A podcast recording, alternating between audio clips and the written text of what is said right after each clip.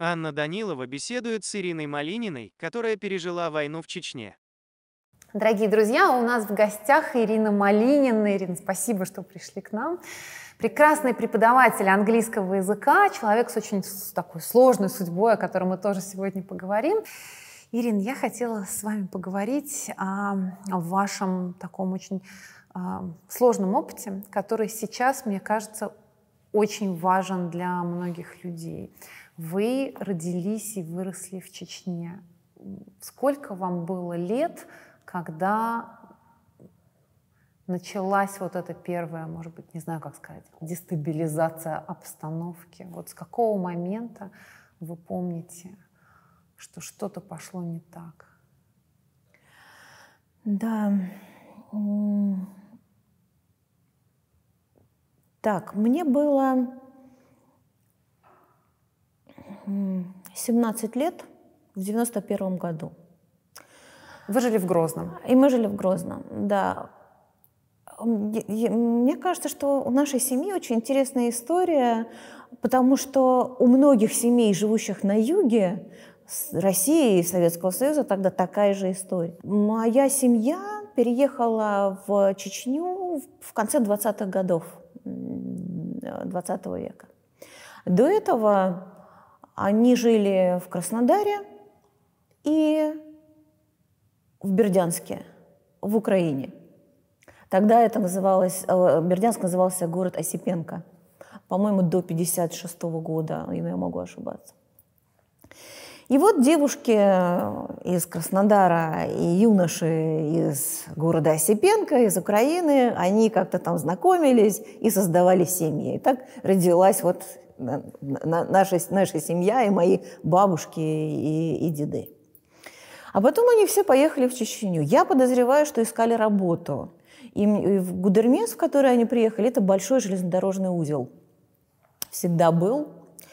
И дед устроился там на железнодорожную станцию, а бабушка в столовую при вокзале. И там они остались жить. И, соответственно, вот прожили там почти весь 20 век. В 1991 году, когда развалился СССР, под этими обломками погребли всех, в общем-то. Да, по-моему, у Светланы Алексиевич было «Социализм закончился, но мы-то остались, и что нам теперь делать?» «СССР закончился, но мы-то остались». Вот так он начал заканчиваться в 1991 году. Началась очень сложная ситуация. Я даже не знаю, как это назвать, какие слова подобрать вообще для этого. Начался разгул бандитизма, скажем так. Вы учились в, наверное, выпускном классе, да, 17 лет, 10 класс? Да, в 17 лет я закончила школу, и я уехала, потому что я никогда не хотела там оставаться. И я такая, это называется borderline person. Это человек, который пересекает границы. Он едет в разные места и едет учиться или работать в другие регионы. И вот такая моя одиссея началась в 1991 году. Я уехала, но моя семья осталась там и видела все этапы ухудшения и этой дестабилизации. Вы поступили в университет в Ростове, правильно? Я уехала в Пятигорск и училась там в Инъязе. За это время в Чечне началась война. К власти пришли сепаратисты. И ситуация была очень тяжелой. В республике начало страдать мирное население самых разных национальностей, самых разных. Об этом есть, кстати, очень хорошая короткометражка. Такая есть ингушская режиссер Хаву Мухиева. У нее есть короткометражка «Дерево». Там очень хорошо показано, как местные жители мирные страдали от бандитов. Просто очень хорошо даже атмосфера 90-х воспроизведена. Люди начали уезжать понемногу, да? Да, сначала понемногу, но потом уже очень помногу. В какой момент ваша семья поняла, что, я так понимаю, что у вас по отдельности, да, как-то вы уезжали, у вас уехал отец, вы с мамой остались. Как это все было? Мама оставалась до последнего, и она уехала очень поздно. И надо было это делать раньше. Но интересно, я поняла, что есть, во-первых, инерция, и очень тяжело поверить в наступление худшего и худших времен. Потому что, когда в Грозном начались первые бои, ну, такие еще, армия еще не вошла, российская, туда, такие местные в городе. И я помню, что на следующий день мне звонит мама и говорит: да тут ночью бой шел в центре. А потом мы с Алей пошли, с подружкой пошли на рынок, что-то там пули, значит, вот пули. А потом я ей говорю: ой, смотри, что-то на дереве такое висит. Мы подошли, это кишки человеческие висят. Я говорю: мама, куда же вы пошли? Да вы что, с ума сошли? Куда вы пошли? Какой рынок может быть? Она: не, ну как? Ну надо же сходить. И вот это очень долго доходило как-то до нее, что вообще-то война, вообще-то страшно, вообще-то уже опасно, вообще-то пора. Вот. И еще был один момент. Она ждала, когда отец вернется из командировки. И он был в командировке на Кубе 2 года. Она очень ждала его приезда, что вот приедет, и мы сейчас все соберемся и поедем. А он за это время решил уйти от нас. И он приехал, просто забрал свои вещички и умотал. И сказал: чао, какао. Оставайтесь и делайте, что хотите тут. Ну, то есть на пороге война, уже она чувствуется, она в воздухе. А мама осталась, ну, со мной, фактически студенткой. И у нас оставалось 4 стариков в городе. Вот так мы подошли к войне. Квартиры уже было не продать, они уже были никому не нужны. За них давали какие-то очень смешные деньги. И вообще-то это страшно, что государство нас бросило. Кому-то там какие-то, я сейчас узнаю, какие-то компенсации выдавались. Нам ничего не дали. У нас была огромная квартира в чудесном Сталинском, это называлось «Сталинские дома», в центре города. Квартира, на которую работало не одно поколение нашей семьи. Дед на заводе, бабушка тоже.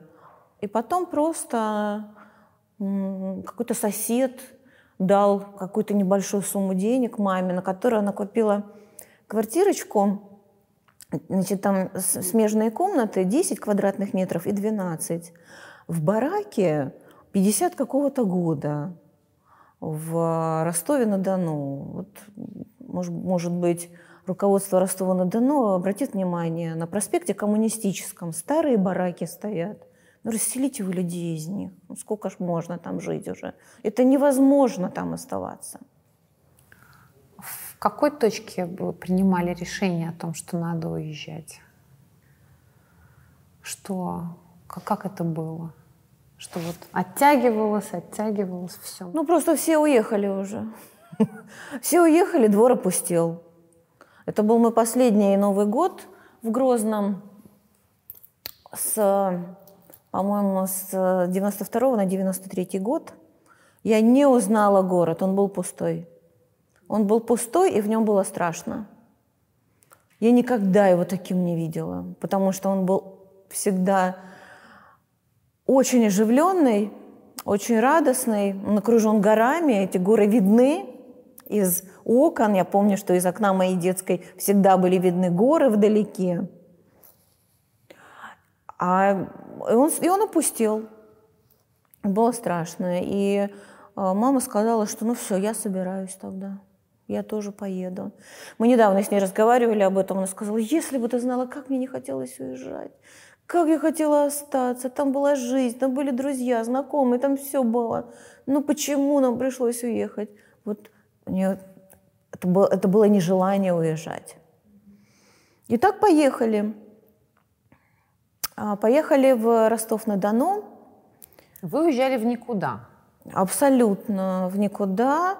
Нам сказали... Вы считались беженцами тогда? Я не помню деталей. У меня есть ощущение, что нам не дали статус беженцев. Его не давали, потому что по нему, возможно, нам было положено что-то. Вынужденные переселенцы. А это другое. Это просто вся республика взяла и убежала.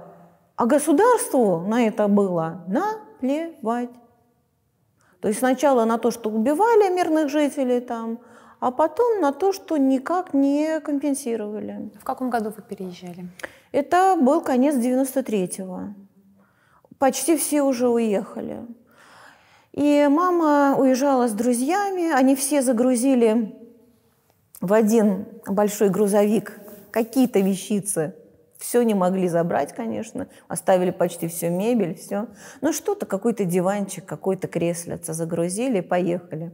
И вот этот грузовичок, он их выгружал, значит, по мере того, как он развозил там кого-то, в Пятигорск, кого-то там дальше поехал, там, кто-то Минводы, кто-то еще, и до Ростова доехал, там уже выгрузил мамины вещи. Ну, так мы переехали. А потом начался... Так, вот да. Подождите, вас выгрузили. Да. Что дальше происходит? Нас выгрузили. К тому моменту мы уже с сестрой посмотрели эту маленькую квартирочку в этом бараке, на которую хватило денег. Мы были в ужасе.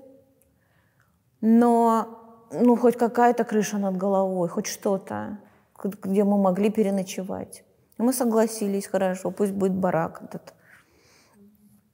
Вот, и мама приехала туда, и я поселилась с мамой в этих комнатках. А старики остались там, в Чечне. И у нас все время была надежда, что, ну, может быть, не будет войны. Может быть, пронесет нас как-то, может, как-то решит этот вопрос руководство страны с сепаратистами. Хотя я понимаю, какая это проблема сепаратисты у страны. Это регион российский, это законная часть страны. Я понимаю, но хотелось... надеяться тогда, что, может быть, что-то решится как-то мирным путем. Как вы тогда принимали все? Вот этот вот процесс такого полного переезда совсем изнутри, как это все происходило? Вы сказали, как мама ваша здесь принимала это решение. Для меня было легче, потому что все-таки делать это в 19 лет гораздо проще. И для молодежи всегда проще. У них впереди большая жизнь и надежды, что я что-то сделаю по-другому, моя жизнь как-то повернется по-другому. Было вообще не страшно. Не было тоски, не было отчаяния. Был большой страх за тех, кто остался. И наша семья осталась там. И вот от этого было очень тяжело. Но за себя я не боялась. Я знала, что я поеду дальше, что моя одиссея продолжится, скорее всего. И так и получилось. Я не прижилась в Ростове. Я не смогла там жить. И потому что стали приезжать наши родственники и селиться с нами. И просто уже места не было. Я поняла, что надо уезжать. У меня нет здесь места. Мне надо ехать дальше. Дальше я поехала в Москву уже. Но это было потом, чуть-чуть позже. Вот, вы уехали из горячей точки, вы выжили, вы там все, как-то все устаканилось. Насколько долго вся эта ситуация еще с вами находится, с человеком, который оказался в безопасности? Прошло 30 лет почти, эта ситуация до сих пор со мной. В каких-то моментах. Ну, во-первых, Грозный мне снился лет 5 каждую ночь. Это точно. Он снился мне каждую ночь. Во-вторых, ты все равно другой, ты иной. Это инаковость, ты не хуже, не лучше, ты просто другой. Это другое, вот это otherness, она во всем ощущалась. Мы по-другому готовили, но мы южане. Мы по-другому было все. Мы по-другому общались с людьми, мы по-другому ходили в гости. Мы по-другому принимали гостей у себя. Надо еще по-другому ходили в гости. Это как? А как это по-другому? Ну, это всегда был дом открыт. Открытый для всех абсолютно. А в России было по-другому немножко. Но потом надо еще понимать, это начало фактически 90-х. И это очень тяжелое время. Пьянство, наркоманы тут же были у этих, значит, наших бараков.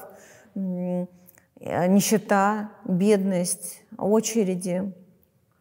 Это был огромный культурный шок для меня. Начиная от погоды и снега, который я мало видела в жизни. И в первая же зима в Ростове была очень снежной. И я помню, что... И заканчивая общественным транспортом, которым мы никогда не пользовались, потому что жили в центре небольшого города. И я помню, что я первый день я ехала в институт, я ждала автобус. Этот автобус пришел набитый, во-первых, просто с него гроздьями там свисали люди из его дверей. И я не могла понять, как в него сесть. А во-вторых, был огромный слой снега, и он не чистился. И я не могла понять, как мне переступить через этот снег. И я пришла в каком-то ужасе домой, потом я говорю: мам, я не понимаю, как тут жить вообще. Что происходит? Что мне каждое утро теперь в институт ездить на вот этом авто, а как в него залезть, я не могу понять. Вот, и все было другое. Отношение людей было другим. Соседи очень настороженно отнеслись сначала. Что? Из Чечни? Из Чечни. Кто вот вы такие? Беженцы, террористы, что ли, какие-то? Проблема была с паспортом, что в паспорте написано место рождения, город Грозный. Я помню, мне кто-то сказал: какой тебе загранпаспорт с таким местом рождения? Тебе не дадут, и тебя никто не пустят. И я спросила: а почему? Что в этом такого? Мы, очень много жило людей разных национальностей в Грозном. И русские, чеченцы, ингуши, армяне, грузины, греки. Все жили там. Нет, вот стигма на тебе теперь. В Грозном ты родился, террорист ты теперь. Очень долго это было, я даже стеснялась говорить, где я родилась. У меня была мысль, как мне паспорт поменять, чтобы у меня не было этого города. Сейчас я горжусь, да, я родилась в Грозном, в прекрасном, чудесном, зеленом, очень интеллигентном городе Грозном. Это было. Было недоверчивое отношение в институте, в университете. Что, кто ты такая вообще? Из Грозного, из Пятигорска? Меня не хотели брать очень долго, не хотели в... в общем, определили в не очень такую группу. Я же видела, как они сортируют детей. Дети из хороших ростовских семей, из интеллигенции, такой местные сливки, они в одних группах. А ребята, вот как мы, приезжие, там, Шахты, Миллерово, Новочеркасск, это в других группах. Привет тебе, ростовский пединститут тех времен. Я надеюсь, что сейчас ситуация изменилась, и сейчас не так в этом университете. Я очень на это надеюсь. Было так, что напишешь тест по грамматике, нет ошибок, ты списала. Я говорю: почему вы так думаете? Вы что, меня поймали? А я ведь очень хорошо язык знала. Я такой, в общем, вундеркинд была. Тут вот на минуточку хочется сказать про то, что вы с тех пор получили несколько международных квалификаций, кембриджских сертификатов. Да. То есть не очень-то было все. Очень высокомерное отношение. И ты для них маргинал. Ты приехал с какой-то окраины империи. Еще тебе так не повезло, что ты стал беженцем. Этот снобизм. Я отлично знаю, я видела, как это. И я спросила тогда: а почему? Почему вы думаете, что я списала? И она мне говорит: ты конкретно не можешь сделать работу вот так, без ошибок, сама не списав. Почему? Потому что ты приезжая. Ты не ростовчанка. Все, иди. Вот это прямым текстом мне было сказано. Давай, до свидания. Вот как тебе. Вы язык так хорошо выучили? Это что было? Иногда, где, откуда? Иногда я думаю, иногда у меня ощущение... Я, кстати, читала об этом, многие говорят, как будто ты его не изучаешь, а ты его вспоминаешь. Как будто ты в прошлой жизни, может быть, им владел. Я думаю, что это способности, я верю в них, что да, есть люди, у которых есть способности, есть дети, у которых есть способности. Это во-первых. Мне было все легко абсолютно. Все правила, лексику, я до сих пор ее так легко запоминаю. Но сейчас с возрастом, может быть, похуже память стала. Но в принципе, я достаточно один раз слово увидеть, я запоминаю его, я могу использовать.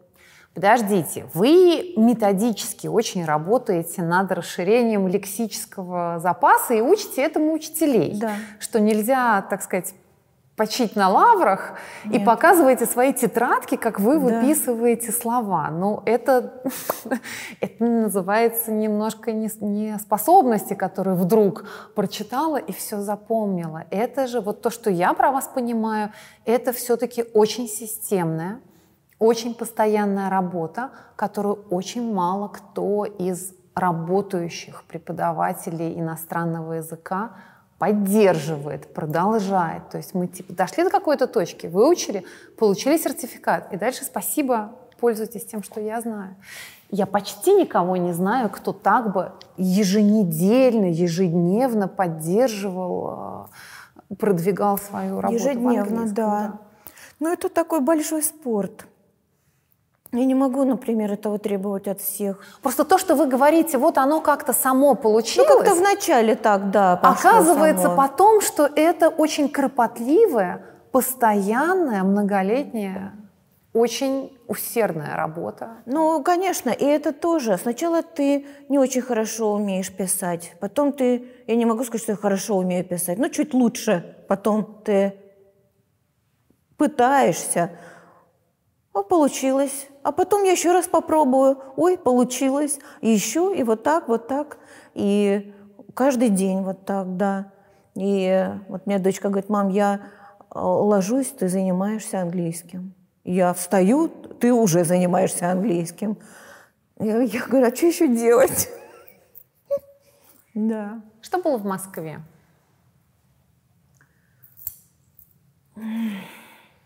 Как? К кому вы приехали? В Москву я приехала с твердым желанием никогда не преподавать язык больше. Отлично. Никогда. Почему? Настолько у меня отбила охоту моя работа в Ростове-на-Дону. Я осталась преподавать в университете. Меня оставили там. И мне кажется, я была хорошим учителем, но мне было очень неприятно в этой атмосфере. И это был 96-й год. Казалось, что очень много возможностей. И вот это там, вот это болото, там это академическое, я не хочу в него идти. С одной стороны, это была ошибка, как я потом поняла. В какие-то моменты надо потерпеть. И в семье надо поддерживать молодого специалиста, который еще не может заработать много. Поддерживайте их, давайте им деньги, они встанут на ноги. Меня некому было поддерживать, нам есть было нечего. Это не фигура речи, это буквально нам нечего было есть. Ни о каком преподавании речи быть не могло, меня некому было поддержать в семье. Для этого кто-то должен был зарабатывать, у нас некому было зарабатывать. Мама осталась без работы, есть нечего, денег нет. Я помню, что я все лето ходила в осенних туфельках, потому что, ну, нет одежды, обуви нет, ничего нет. Ну, кто помнит, да, середину 90-х. Вот, да. Поэтому я уехала в Москву и сказала, что я буду зарабатывать деньги. И я дала себе слово: я никогда в жизни не буду бедной.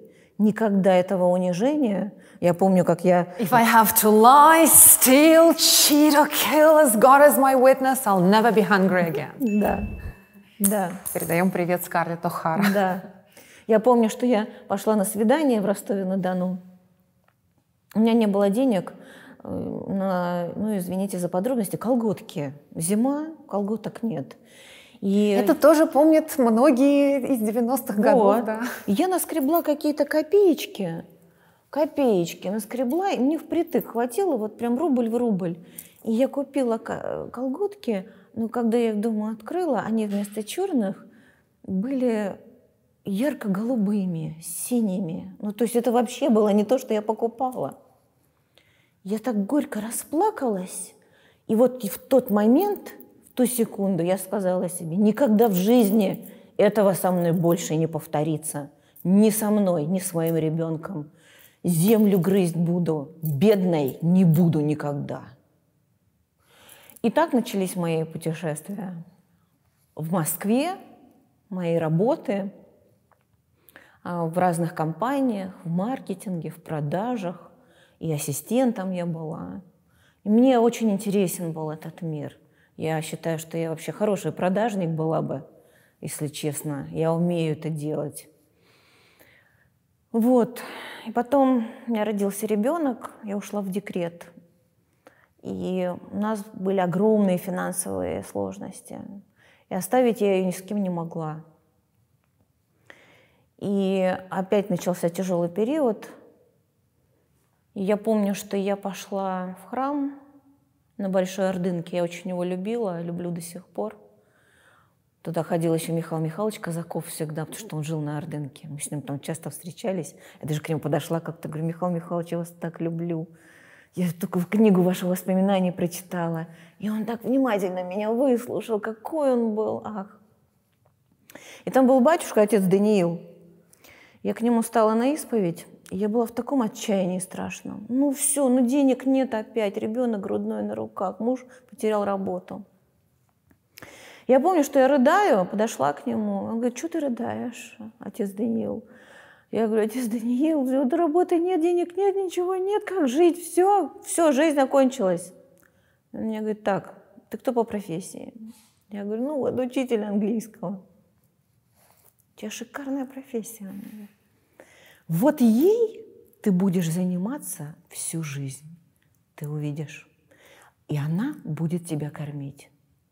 В тот момент даже мысли у меня не было, что я к этому вернусь. Нет. Я помню, что я подумала: ой, отец Данил, ну что вот вы мне говорите здесь? Какой английский? Ну не буду я учителем, не буду я преподавать, ну не сочиняйте, отец Данил, вы меня просто пытаетесь успокоить. Ну все это неправда. И все, я ушла, я так была обижена. Думаю, ну что за совет? Все сбылось, что он сказал. Все, что он мне тогда сказал. Отец Даниил удивительный, я не знаю, жив он или нет, но все, что он мне говорил, все сбылось. И я благодарна ему до сих пор. Потому что, возможно, эту мысль он заронил во мне, а может быть, вернуться в это.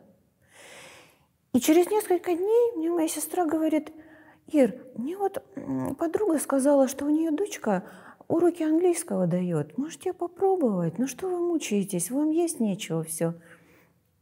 Ну попробуй. Думаю, так, мне уже второй человек говорит об этом. Может, мне какой-то знак?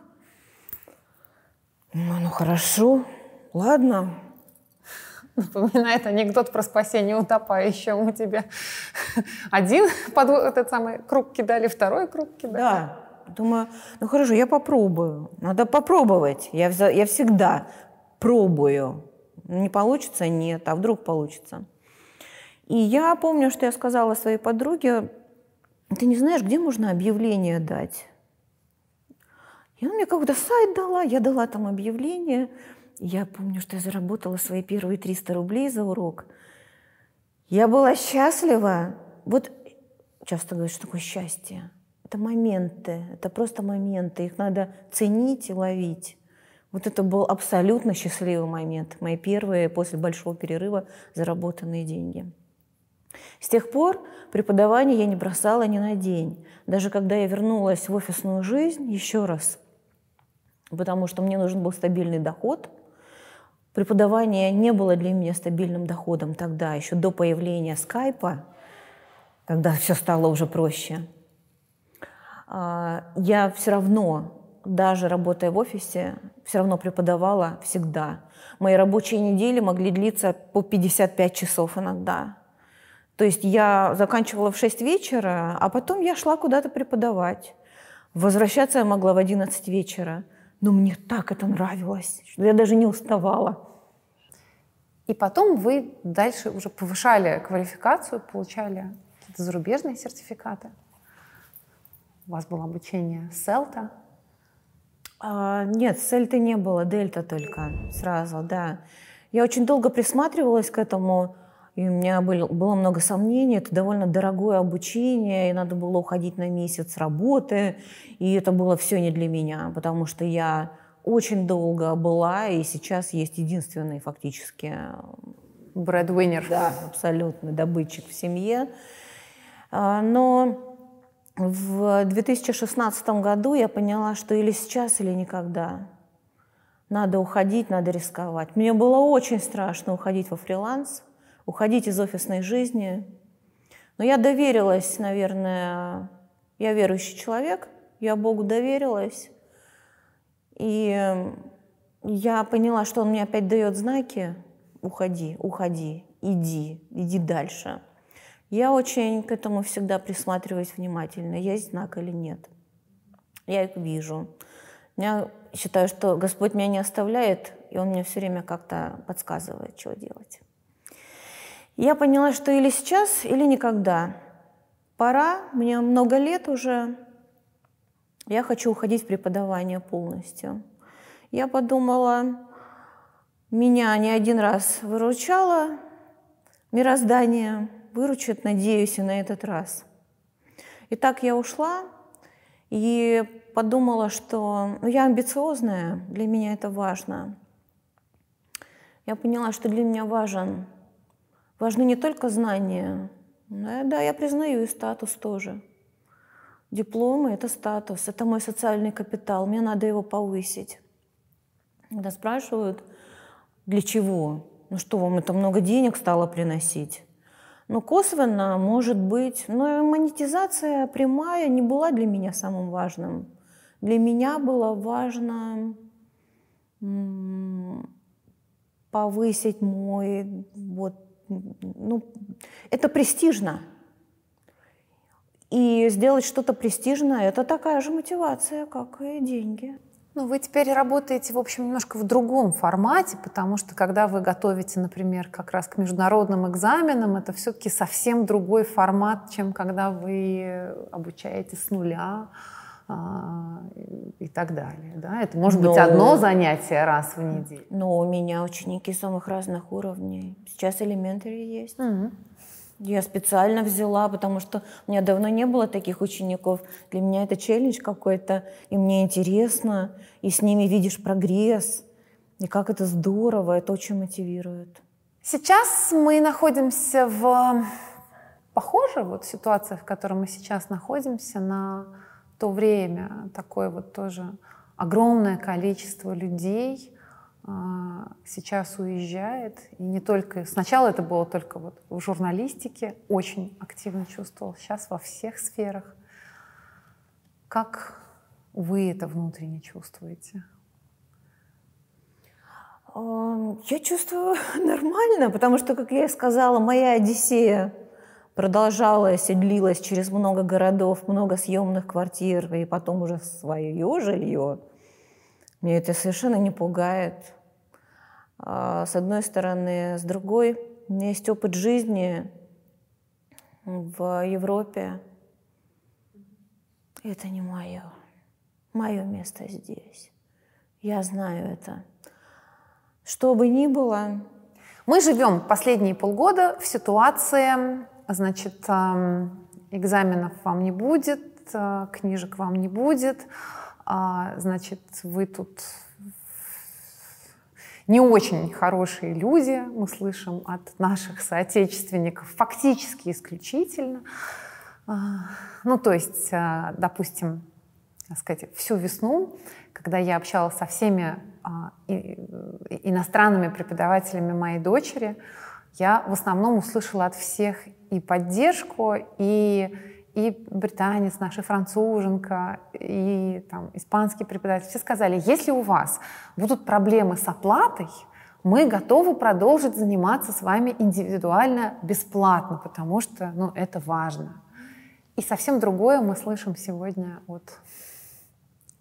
Кто не уехал, тот, так сказать, неправильно поступил, говорят нам наши соотечественники. Вы знаете, мне так все равно, кто чего говорит. Для меня главное, что я думаю сама о себе. А я знаю, кто я, кто моя семья. И это единственное, что меня волнует. Я абсолютно искренне вам говорю, что мне все равно, кто из уехавших что думает обо мне. Мне чихать на это. С одной стороны, а с другой стороны... Я ведь тоже была такой в те войны 30 лет назад. Я ведь тоже поддерживала сначала одну сторону, а через какое-то время до меня какие-то вещи стали доходить. Я стала поддерживать другую. И такие заявления, вот вы тут все такие, вы там такие плохие. Я же тоже так делала. А потом поняла, что нет. А может быть, по-другому. А может, не все плохие. Поэтому мне совершенно все равно, что они говорят. Ну, нет экзаменов сейчас, а завтра будут. Не завтра, а послезавтра. Все вернется. Когда мы учились, не было никаких экзаменов. Вот именно. Что, экзамены? Нет, меня это совершенно не смущает. Про мир. Чтобы менять, нужно говорить. Не забудьте подписаться на наш подкаст.